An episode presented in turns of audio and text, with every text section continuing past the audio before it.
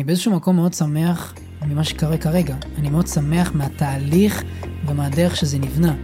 אין לי איזה מטרה כאילו של יאללה אנחנו צריכים להגיע לזה ואז כשנגיע יהיה מדהים כי עכשיו מדהים כאילו לבוא ולגלות איך זה קורה בפועל ולראות איך זה מתפתח בסוף גם אם זה לא יהיה בצורה שהיא בהדרגתיות אז זה בהכרח יכול להיות רע. אוקיי אם עכשיו היית נכנסת הביתה נניח והאלקסה שלך בבית תרגיש שאת עצובה ובגלל שהיא יודעת שאת עצובה היא רוצה לשמח אותך כי ככה תכנתו אותה והיא פתאום אוטומטית שמה לך שיר של אה, אושר כהן שישמח אותך זה יכול להיות מגניב, אבל זה גם יכול להיות מאוד מאוד מבהיל, כי... אז ברוכים וברוכות הבאות למגדלור, פרק השלישי. Uh, היום אני מארחת את בני פרבר, uh, שהקים את הפודקאסט, בני לא לקרוץ למאזינות. ש... זה למאזינים הכלליים.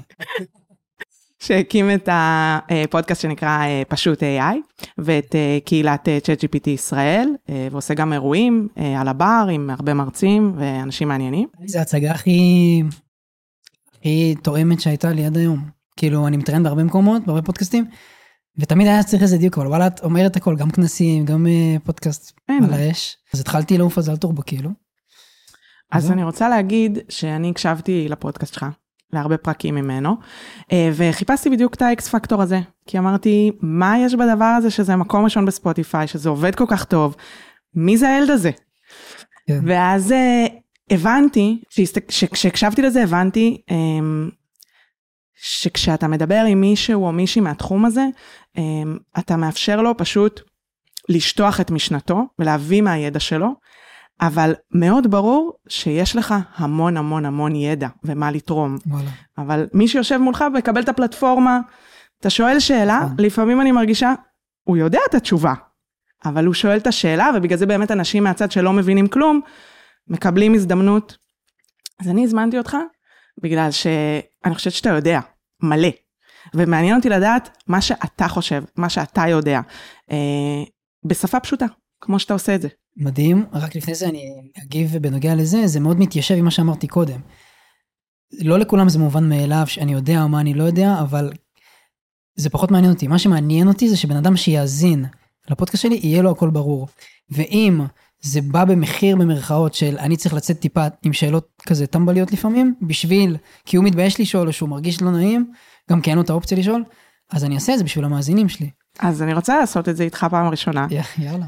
אמ, ואני רוצה אה, שתעזור לי, כי, כי כשאני מלמדת על אה, AI ועל ChatGPT ודברים כאלה את הסטודנטים, הסטודנטיות שלי, אני מאוד מאותגרת בלהסביר את זה בצורה פשוטה, דווקא בגלל שאני כאילו מנסה להבין את זה לעומק, אבל אז להוציא את זה החוצה פשוט קשה לי.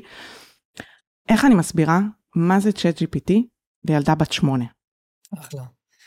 ChatGPT בגדול זה, זה צ'אט, זה סוג של רובוט שמדבר איתך, אוקיי? והוא פשוט מאוד מאוד חכם. ככה אני מסביר את זה בצורה הכי פשוטה שיש. אחרי זה משם אנחנו נכנסים מה זה אומר חכם, זה אפשר, זה אפשר ללכת לעוד מלא גורמים וכיוונים, אבל מבחינתי הוא כמעט יודע הכל, ואני יכול להיעזר בו בכל מה שאני צריך. הוא כמו עוזר אישי מאוד מאוד חכם, פשוט בצורה רובוטית כזה, בצורה של צ'אט. וזהו, אם היא לא הייתה בת שמונה הייתי אומר פשוט צ'אטבוט מאוד מאוד חכם, אבל אה, אפשר גם להגיד כאילו רובוט. אבל היו לי כבר צ'אטבוטים כן. בחיים, וכמעט כל שיחה שלי עם מחשב היא כזאת מכנית. אה, אני שואלת שאלה, עונים לי תשובה. אבל מה קרה כאן אה, שבעצם שינה את כללי המשחק? כן. OpenAI החברה שהקימה את GPT, ברגע שהיא שחררה את הכלי סביבות סוף נובמבר, תחילת דצמבר כזה האחרון, הם עבדו מאוד מאוד קשה על כל מה שקשור ל-UX, על ה-user interface, על החוויית משתמש. אוקיי? כאשר את מדברת עם הצ'אט, את ממש רואה אותו כביכול, כיצד הוא חושב, כיצד הוא מקליד, הוא כותב לך thank you, הוא כותב לך I'm sorry, וכזה. בתכלס, אין שם כלום שעומד מאחורה.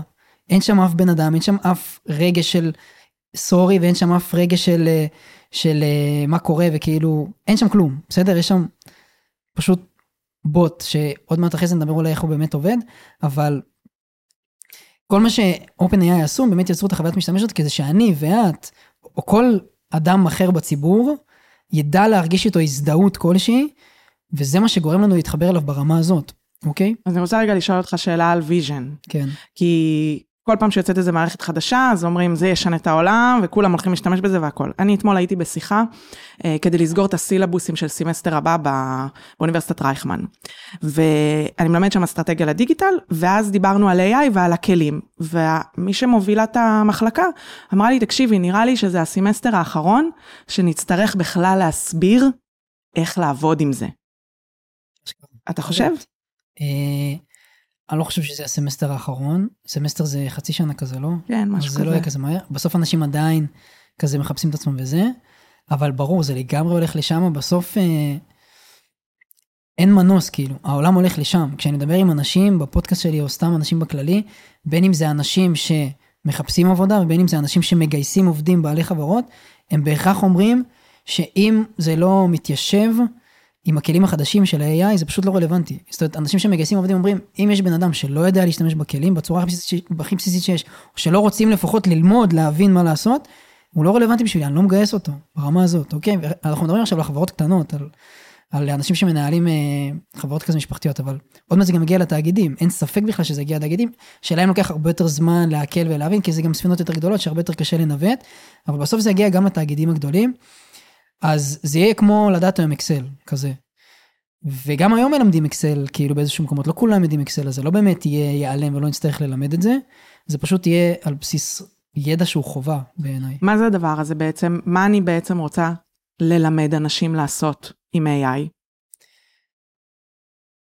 זה הכי פשוט והכי הכי בסיסי, זה פשוט לייעל את העבודה בצורה הרבה יותר משמעותית. היום זה נחשב לייעל את העבודה, אבל בעתיד זה יהיה ה basic, זה יהיה העבודה, כאילו, זה כמו שפעם היינו, היינו עושים חילוק ארוך בזה, והיום יש מחשבון. זה בדיוק אותו דבר, היום כאילו אין בן אדם שלא משתמש במחשבון. נכון, אבל כשאני מסתכלת על מחשבון, אני מבינה ממש בצורה פשוטה מהפונקציונליות שלו, מה אני אמורה לעשות איתו ומה הוא יכול לאפשר לי. כשאני מסתכלת על AI, אני חוטפת שוק, אני אומרת, רגע, נכון. מה הופך אותי ליותר טובה בשימוש בכלים ב-AI, או למתחילה בשימוש בכלים ב-AI? נכון, יש פה המון תחושה של קצת overwhelmed מכל מה שקורה, איך אני ניגשת עברית, אנגלית, מה עושים, מה מעלים, אה, דברים כאלה, ברור. אני לא יודע איך היה נראה המחשבון בהתחלה, אני בטוח שהוא לא היה נראה כזה קטן וחמוד וקומפקטי, בטוח זה היה מכונה מבאסת שלא הייתה ברורה לאף אחד, אבל לאט לאט זה התפתח וגדל.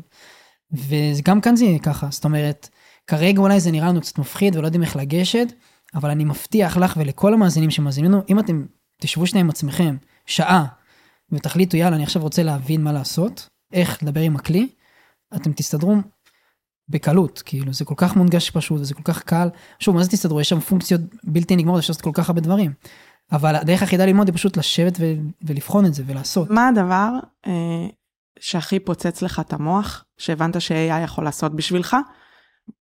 וואי, זה קורה כמעט כל יום, כי אני... כחלק מהיומיום שלי, אז אני גם מדריך ומעביר, ואני אני כל היום חי את האקוסיסטם הזה של כלים חדשים ושל AI וכולי, אז אני כמעט כל יום נחשף לכלי חדש. אני חושב באמת, כמעט מדי יום או יומיים אני מתפוצץ לי המוח באיזשהו אופן, אבל אין מה לעשות, לעולם אני לא אשכח את הפעם הראשונה שנחשפתי לצ'אט, שזה היה אי שם בתחילת ינואר בעיניי, סוף דצמבר כזה, שזה ממש, אה, כאילו, ראיתי אותו לראשונה, כתבתי לו איזה משהו, הבנתי שהוא פשוט חכם בטירוף, והוא עונה כל כך מהר וכל כך מדויק וכל כך מרשים, כי הוא כותב כל כך יפה כאילו, וממש אתה מרגיש כאילו שאתה מדבר, עם בן אדם מאוד מאוד חכם. ואז שם הבנתי וואו יש פה יש פה משהו פסיכי ואז משם זה כבר גדל ל Midjourney שאפשר לייצר תמונות וכלים שאפשר לייצר איתם וידאוים ו Code Interpreter החדש של ChatGPT שאתה מעלה לו קבצים ויכול לסכם לך עם דיאגרמות ו Claude שזה כלי חדש שאפשר לדבר איתו בעברית מדהימה שאת גם יכולה לעלות לו קבצים ויודע לסכם. קיצור מעלה דברים רק אתמול הייתי בהדרכה של ה Code Interpreter ו...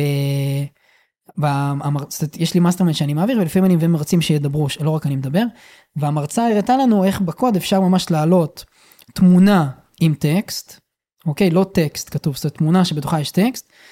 והוא יכול פשוט לתמלל לך את זה לטקסט ואז משם אתה יכול להעתיק לשנות את הטקסט וכולי וממש יום לפני זה ידידה שלי שאלה אותי שהיא סטודנטית תגיד איך אני הופכת את כי נגיד המרצה שלה שלח לה כזה בתמונה והיא צריכה להעתיק צריכה להבין. והנה עכשיו יש את הפתרון גם לזה מבינה? אתה נותן גם ייעוץ לעסקים. אמ, כשצריך, כאילו.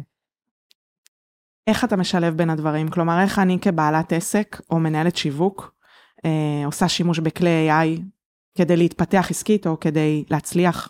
כן. קודם כל חשוב מאוד להבין, זה אולי הדבר הראשון, וזה הגישה שאנחנו ניגשים לדבר הזה. המון אנשים, בגלל שזה, יש הייפ וזה מגניב ובא לי לנסות וכולי, אז הם לפעמים משתמשים בכלים כשאין צורך.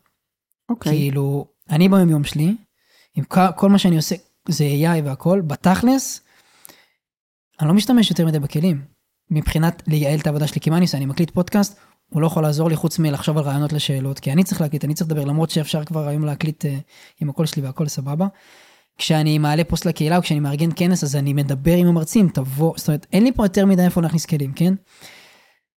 אבל בהתחלה גם הייתי מאוד כזה, יאללה בואי נעשה בו, כאילו ניס, ניסיתי להכניס את זה בכוח. ואז כשאתה מנסה לעבוד עם הכלים בכוח, כשאין צורך, אתה לאט לאט מוצא את עצמך מתוסכל ולא מבין איך לעבוד ואיפה להכניס, ואז לשם, לא לשם זה התכנסנו כאילו. אז הדבר הראשון שצריך לעשות זה קודם כל להבין איפה בכלל אני צריך להכניס, אם בכלל, יכול להיות שאני בכלל לא צריך להכניס. אז קודם כל זה לאפיין את העבודה ואת הפעולות שאני עושה בעסק. בעסק או ביומיום שלי או כל מה שאני עושה. ורק אחרי שאפיינתי את הפעולות, שזה עבודה מאוד קשה לאפיין, זה ממש לשבת ולכתוב מה אני עושה, איך אני עושה את כל הפעולות שלי. ורק אחרי שעשיתי את זה אני יכול להבין איפה אני יכול להכניס, אם בכלל, את הכלים, איפה אני יכול לייעל. לא תמיד, לא תמיד צריך, כאילו, לא תמיד חייב להכניס בכוח. אמ, וזהו. אני רוצה רגע לקחת אותך לעולמות של קריאייטיב, אה, כי אני מאוד מנסה לעשות שימוש בכלים האלה כדי לקבל רעיונות. אה, ובפודקאסט האחרון שלך עם דן מ-AI21. וואי, את ממש, ממש... אני על זה, אני, אני את השיעורי בית עשיתי. אז, אה, אז הוא אמר משפט שתפס אותי, הוא אמר שלבן אדם יש יכולת מוגבלת לתת רעיונות. ולחשוב בצורה יצירתית. גם. תשאל אותי עכשיו שאלה, או אם נדבר רגע על מודל שפה, אז בכמה דרכים אני יכולה להשלים את המשפט הזה, שתיים או שלוש, אה, ולצ'אט יש אין סוף. אני יכולה תמיד להגיד לו, give me more, תביא לי עוד אופציות, תביא לי אופציה יותר קצרה, תביא לי עוד... נכון. ואז אמרתי לעצמי, האם אנחנו בדרך אה, למקום שנשען יותר על כמות מאשר על איכות, בהקשר ליצירה ויצירתיות? והאם זה לא מפחיד אותי? תראי, בסוף אה, אי אפשר לברוח מזה שהיום רוב ה... אם, אם, אם נחזור, אם כאילו נדבר על visual וכולי, רוב העבודות שאנחנו רואים, הם כרגע עדיין, אדם יצר אותם, סבבה? אבל אם עכשיו תגללי את הפייסבוק שלי, את הקהילה שלי, אז תראי רק Midjourney. ואם תפתחי קהילה אחרת, תראי רק Midjourney. ופתאום את רואה אנשים שמכניסים פרסומות כבר של כל מיני אה, ארגונים גדולים, המכללה למינהל פתאום עכשיו הכניסה Midjourney כזה. פתאום כל מקום יש כבר תמונה שהיא לא באמת נוצרה בידי אדם. אז מה, ש, מה שהולך לקרות זה שזה הולך להיות הסטנדרט, בעיניי, כן? עוד מעט לא תהיה סיבה לשבת ולצייר דברים, כי אפשר לעשות את זה בעזרת כלים, זה פשוט לא יהיה יעיל.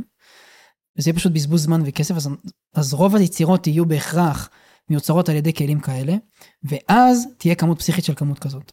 ואז פה נשאלת השאלה, איך אנחנו בתור בני אדם בכלל נעכל כמות כזאת של קריאייטיב, וסביר יהיה מאוד להניח שאנחנו פשוט נהיה הרבה יותר כהים בקוף לכל מה שאנחנו רואים. זאת אומרת, אם עד היום ראינו תמונה מגניבה ואמרנו וואו איזה תמונה מגניבה, עוד מעט אני אצטרך תמונה מאוד מאוד מאוד מגניבה בשביל להגניב אותי. כי אני כבר יש לי סטנדרט מאוד גבוה של מגניבות, כי אני כבר, הרמה פה היא מאוד גבוהה, ויש המון תמונות, את מבינה?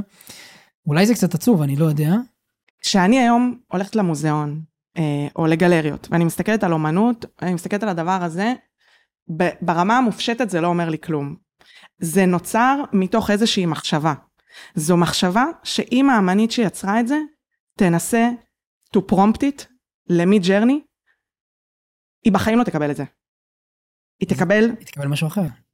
כמו שכולם, כולם מדברים מפוזיציה, גם אותה אמנית שציירה את הציור הזה מדברת מפוזיציה כנראה, אבל אותה אמנית שתצייר את הציור הזה ותעביר במלל על המקלדת את מה, שעובר, מה שעובר לה בראש לתוך prompt ואז Midjourney ייצר לה משהו, הוא פשוט ייצר לה משהו אחר והוא יכול להיות יותר יפה או פחות יפה אבל זה גם סוג של אומנות. בסוף יש לי פרק, פרק 13 שנקרא אומנות ה prompting. למה זה אומנות בעיניי? כי זה לקחת את מה שאתה מדמיין בראש ולהעביר אותו למלל. זה מאוד מאוד קשה. זה תורה שלמה. ומי שידע לעשות את זה, שזה בהכרח אנשים יצירתיים, כמו שהם היום יודעים, זה קצת אחרת, כי היום צייר הוא פשוט מדמיין ואז הוא מצייר. פה צייר צריך לדמיין ולכתוב, זה מאוד מאוד קשה. אבל אנשים יצירתיים שיודעים לעשות את זה, אז יהיה להם את הכוח על הזה במידג'רני, ובאמת אני ראיתי יצירות לא נורמליות במידג'רני, שאתה לא יכול להבין אם זה בן אדם או לא בן אדם, ויפות בטירוף. עכשיו, לגבי מה זה יוצר אצלי, שוב, אומנות זה, אני יכול לראות תמונה של כיסא ולהגיד, וואי, איזה תמונה לקנות במיליון דולר, זה הכל מאוד... אה, יש לי פרק שהקלטתי עם חברה שנקראת ארטליסט, הוא עוד לא עלה. זאת חברה שבעצם יוצרת תוכן, בעיקר מוזיקה, ומוכרת אותו, עם רויאלטיז וכולי. ושאלתי אותם את אותם שאלות. אה, נכון, כי הם, ארטליסט זה בעצם חברה שהחתימה המון המון אמנים, אה, נכון. וקנתה את הזכויות להמון אלבומים, כדי שכולנו נוכל להשתמש בזה לפרסומות, לוידאו וכולי. נכון. אבל אז... הם היו צריכים מוזיקאים, כדי שיהיה להם נכון, מאגר. נכון. אז שאלתי אותם את אותם שאלות, ואני לא אענה את כל התשובות שענה לי, כדי שתאזינו לפרק, מאוד מאוד מעניין בכללי, מה הולך לקרות כל עולם, כל עולם התוכן, מאוד מאוד מעניין. אבל בתכלס, אפשר לטעון את זה על כל דבר מה שהיא אמרה, שאין בזה רוח, אין בזה נפש. כנ"ל קופירייטרים. זאת אומרת, היום אפשר להגיד, מה, למה צריך קופירייטרים? אני יכול פשוט ללכת לצ'אט והוא יארגן לי אחלה copy. אבל בסוף, copywriting אמיתי, זה לדעת לפנות לקהל שלך בצורה נכונה. למה אני תופס מעצמי קופירייטר ברמה? כי אני יודע לדבר לקהל שלי בדרך שאני יודע שהוא אוהב שאני מדבר, שזה גם האותנטיות שלי, ובעיני אחרים זה נתפס כ copywriting משובח. עכשיו, יכול להיות שאם אני ממש ארצה לאמן איזשהו מודל שיכתוב בצורה שלי, זה יהיה ממש דומה לצורה שלי, וניסיתי לעשות את זה אגב, עם איזשהו אה, חבר קהילה שבנה איזה כלי כזה. אה, ועדיין אולי זה יכול להרגיש באיזשהו אופן פחות חסר נשמה, חסר רגש. בעיניי זה זמני, כי האדם הפשוט לא יודע לזהות נשמה או רגש, בין אם זה בתמונה או במוזיקה, אני, לדעתי. בטח היום, כאילו, מספיק שתראי שתי תמונות ותגידי, תשבי ביניהם ותשאלי אנשים מה נוצר במידג'רני, מה נוצר לא במידג'רני, הם לא ידעו לענות לך. בטח היום עם הגרסאות החדשות של מידג'רני והכל. ולדעתי זה יהיה גם ככה במוזיקה. לבוא ולהגיד מה יהיה עם המוזיקאים, אני לא יודע. באמת אין לי מושג. הם, בוס, הם פשוט יצטרכו, כאילו, לאזן את עצמם אל מול העולם החדש. זה כמו שבשנות ה-80 נכנסו הכספומטים לבנקים ואמרו, זה, לא יהיה יותר בנקאים. כי מה הם עשו? הם מוציאים כסף מזומן. ותראי מה זה, 50 שנה אחרי עדיין יש בנקאים. הם פשוט עושים דברים אחרים, ואגב, הם גם עדיין מוציאים כסף מזומן, פשוט בסכומים גבוהים או משהו. זאת אומרת, ממש אנשים שציירו ציור והעלו אותו לאינטרנט, או שצילמו תמונה בכמות פסיכית, כן, של דאטה, והעלו אותה לאינטרנט, אז, אז אפשר לטעון שהזכויות יוצרים הם שלהם. והיום מג'רני היום חובה, כאילו היא, היא מתמודדת עם המון תביעות בארצות הברית אה, של, של כל מיני גופים כאלה ואחרים שקשורים לזה, וזה כנראה לא הולך להיגמר בקרוב. לא יודעת, ש... אני עובדת עם uh, גרפיקאי ועם מעצבים, והרבה פעמים אני מבקשת מהם כל מיני עיצובים, ואז הוא שולח לי בחזרה את הקובץ ועושה לי, נעשה שימוש ב-AI. ואני אומרת, אוקיי, מה לעשות, לכתוב את זה לאנשים, לשים כוכבית למטה כמו אזהרת אלכוהול, כאילו, לאן אני... אה, זה, שוב, זה גם תלוי איזה, איזה, איזה AI, כי נגיד מג'רני, בתכלס ברשמיות כרגע, אין אישור סופי שאפשר להשתמש בתוצרים שלו לשימוש מסחרי. זה גם תלוי לאיזה שימוש את צריכה את זה. בלאונרדו נניח כן, את כן יכולה, אז לא בהכרח צריך, צריך לסמן את זה, את ה-AI. אבל אני רוצה רגע לחזור לעניין הזה של מוזיקאים, גם בהקשר הזה, של, אני מבין את הפחד של זכויות יוצרים, זה בהחלט מפחיד. כן, נצטרך להתמודד עם זה, אין מה לעשות, זה עדיין תחום שהוא בחיתולים, ועדיין יש דברים שצריך להתמודד ורגולציה, וברור שיהיה המון דברים שצריך אה, לטפל, כמו זכויות יוצרים, וזה יטופל, אני מאמין בהמשך, אבל מה יקרה, מה יקרה לאותו זמר כשהוא יגלה את היכולת לעמוד בחמש במות במקביל?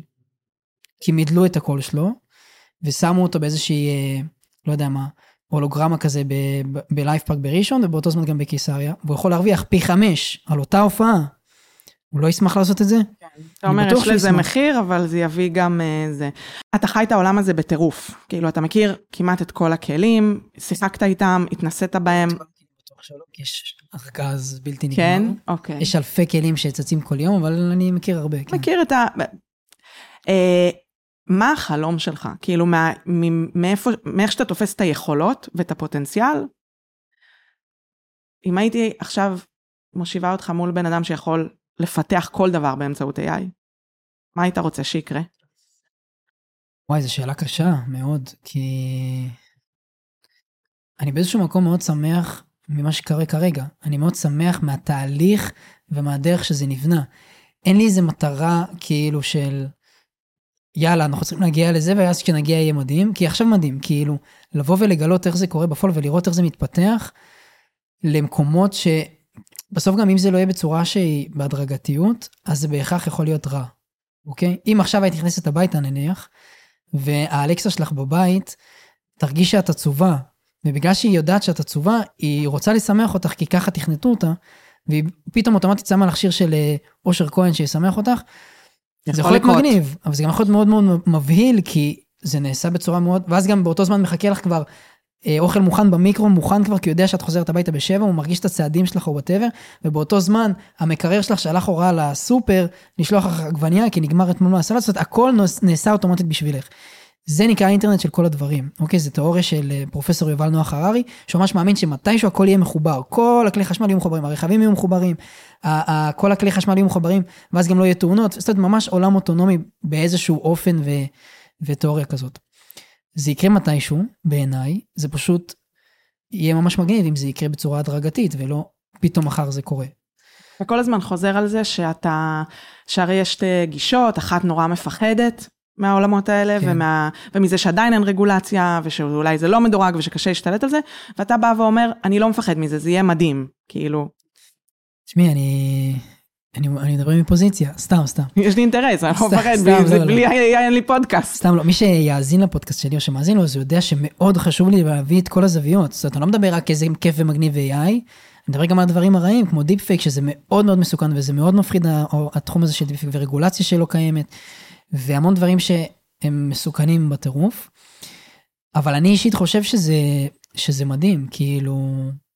סבבה, מבין שיש פחד, סביר והגיוני שיהיה פחד, כי ככה זה קורה בכל מהפכה.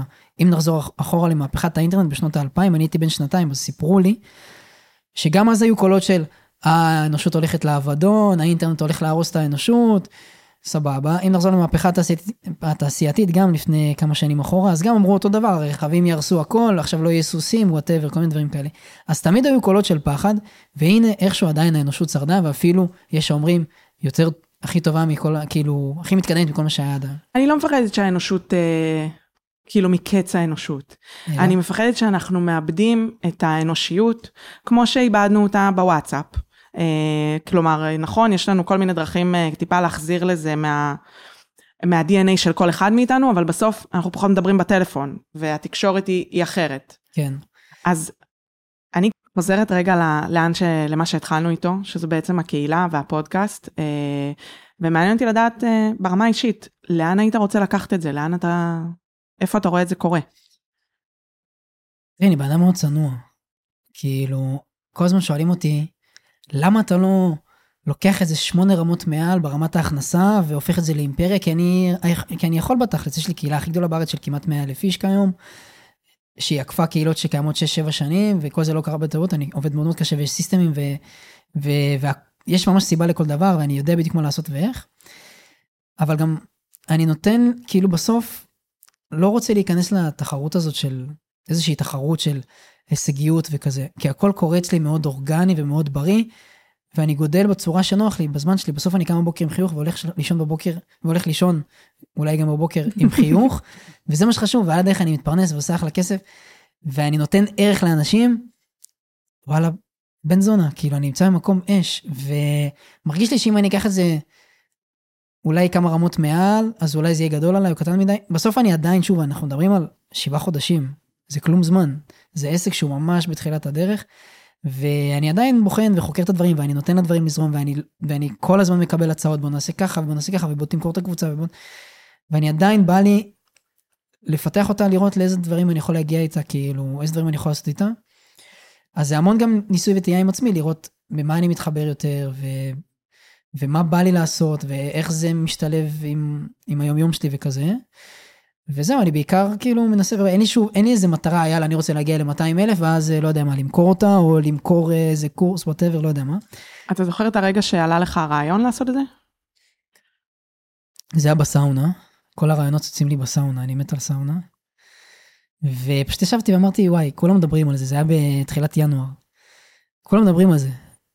בוא נפתח מקום, שיהיה למקום פורום, לאנשים לבוא, להתייעץ, לדון, לשאול שאלות, כי כולם מלא שאלות, וואי, ראית, כאילו, מה עושים לזה? אז בואו נפתח קבוצת פייסבוק, ואין מקום יותר טוב לשאול שאלות מקבוצת פייסבוק. אז פתחתי, ויש לי קצת ידע בניהול קהילות, וככה ברמה הטכנית איך לנהל קהילת פייסבוק וזה, אז ככה הגדלתי אותה לאט לאט. ו... וזהו, ואני זוכר שעד אפריל, שזה ארבעה חודשים שפתחתי אותה, הייתי עם 10,000 חברים. ואז ברגע שהגיע ל-10,000, היא פשוט התחילה להתפוצץ באוויר. זאת אומרת, אם תוך ארבעה חודשים הגעתי ל-10,000, אחרי עשרה ימים כבר הגעתי ל-20. משהו פסיכי. ואז משם היא גדלה וגדלה, היום היא כבר עומדת על 96, עומדת 100. ו... וזה בא בגנים כזה. בסוף שוב, האייפ עשה את שלו, גם פייסבוק יודע להציע את הקהילה הזאת, כי הוא מזהה שזו קהילה איכותית והכל. אז אה, כל מיני כזה משחקים של אלגוריתם של אלגוריתם של פייסבוק שגם עידם צריך לדעת לשחק. למרות שאני לא יודע איך בכלל עושים דף נחיתה ואיך מנהלים רשימת דיבור אין לי מושג. ואם אני החלטתי שאני כל שבוע מעלה פרק בפודקאסט למרות שאין לי מושג איך מקליטים איך מקליטים ואיפה אני איזה אולפן אני אעשה וכל מיני שאלות כזה של פודקאסטים ו, ואיך אני אעלה ואיך מעלים לספוטיפיי והאם זה יהיה טוב האם לא האם לא יהיה טוב. לכולם יש את השאלות האלה כאילו זה לא שקמתי והיה לי קל היה לי גם מאוד מאוד קשה. והתמודדתי עם האתגרים האלה אבל בסוף התמודדתי איתם. וקמתי ועשיתי. אז ברגע שאתה קם, שאתה מחליט ואתה עושה, אז כן, יש, בתכל'ס זה פשוט ליצור תוכן בהמון המון פלטפורמות, אני גם ביוטיוב וגם בספוטיפיי וגם ב, גם ב-newsletter וגם בפייסבוק, ואז אתה ככה יוצר, אנשים מכירים אותך בכל מיני מקומות, זאת אומרת, בן אדם שהכיר אותי ב-newsletter אז הוא רואה איך אני כותב, אחרי זה הוא ראה אותי בפייסבוק, הוא רואה איך אני נגיד מעלה איזה תמונה, אחרי זה הוא ראה אותי בספוטיפיי, הוא, הוא שומע איך אני מדבר, הוא, הוא, הוא מתחבר אליי ברמת ההאזנה, אחרי זה הוא רואה אותי ביוטיוב, הוא רואה איך אני גם מדבר, או איך אני נראה בווידאו. ואז כשאני מציע מוצר למכירה, הוא מרגיש כל כך בנוח איתי, שאני אפילו לא צריך למכור לו. הוא פשוט קונה. כי הוא יודע, הוא מרגיש שהוא כבר מכיר אותי בתור חבר. אז זאת השיטה, כן. כאילו ללכת ליצור תוכן בהמון המון פלטפורמות במקביל, ופשוט לא להפסיק. אני חושבת שזה דווקא אה, סגיר מאוד יפה לפרק הזה, אה, כי אחרי שעברנו דרך אה, התחלנו מאיך להסביר לילדה בת שמונה מה זה צ'אט GPT, דיברנו על אומנות, על מוזיקה, על אתיקה, אה, על כן. מודלי שפה ופיתוח עסקי, אה, ובסוף אתה אומר, כמה שה, שהשולחן של ה-AI לא ייתן פתרונות, עדיין מוטיבציה אה, ויכולת לדחוף משמעית. את עצמך, היא הקילר פיצ'ר של התקופה הזאת. דווקא בעידן שבו מערכות יכולות להקל עלינו ולהפוך אותנו לפחות בעשייה, אז חד משמעית. אז זה מה שידחוף. לגמרי, חד משמעית. רק אנחנו מול עצמנו והמוטיבציה שלנו לקום ולעשות. ולקום ולעשות, רוב האנשים לא עושים, זה כזה קל. זה כזה קל. רוב האנשים, ברגע שהגעתי להבנה הזאת, מה זה להיות דואר, הכוונה לקום ולעשות, והבנתי שרוב האנשים לא עושים, אז ברגע שאתה קם ועושה, וואלה, אתה כבר מעל 90 אחוז, זה כזה פשוט. פשוט לקום ולעשות, תנסו, כאילו, פשוט תעשו. אם יש לכם רעיון בראש, תעשו אותו. וזהו. כאילו, מה זה לא זהו, זה המון עבודה, אבל אתם תראו שזה משתלם. כן. יאללה, תודה, בני, היה ממש כיף. היה פרק מעולה, אני ממש נהניתי. איזה כיף. לגמרי. מקווה שתבוא שוב. באהבה, תזמין אותי.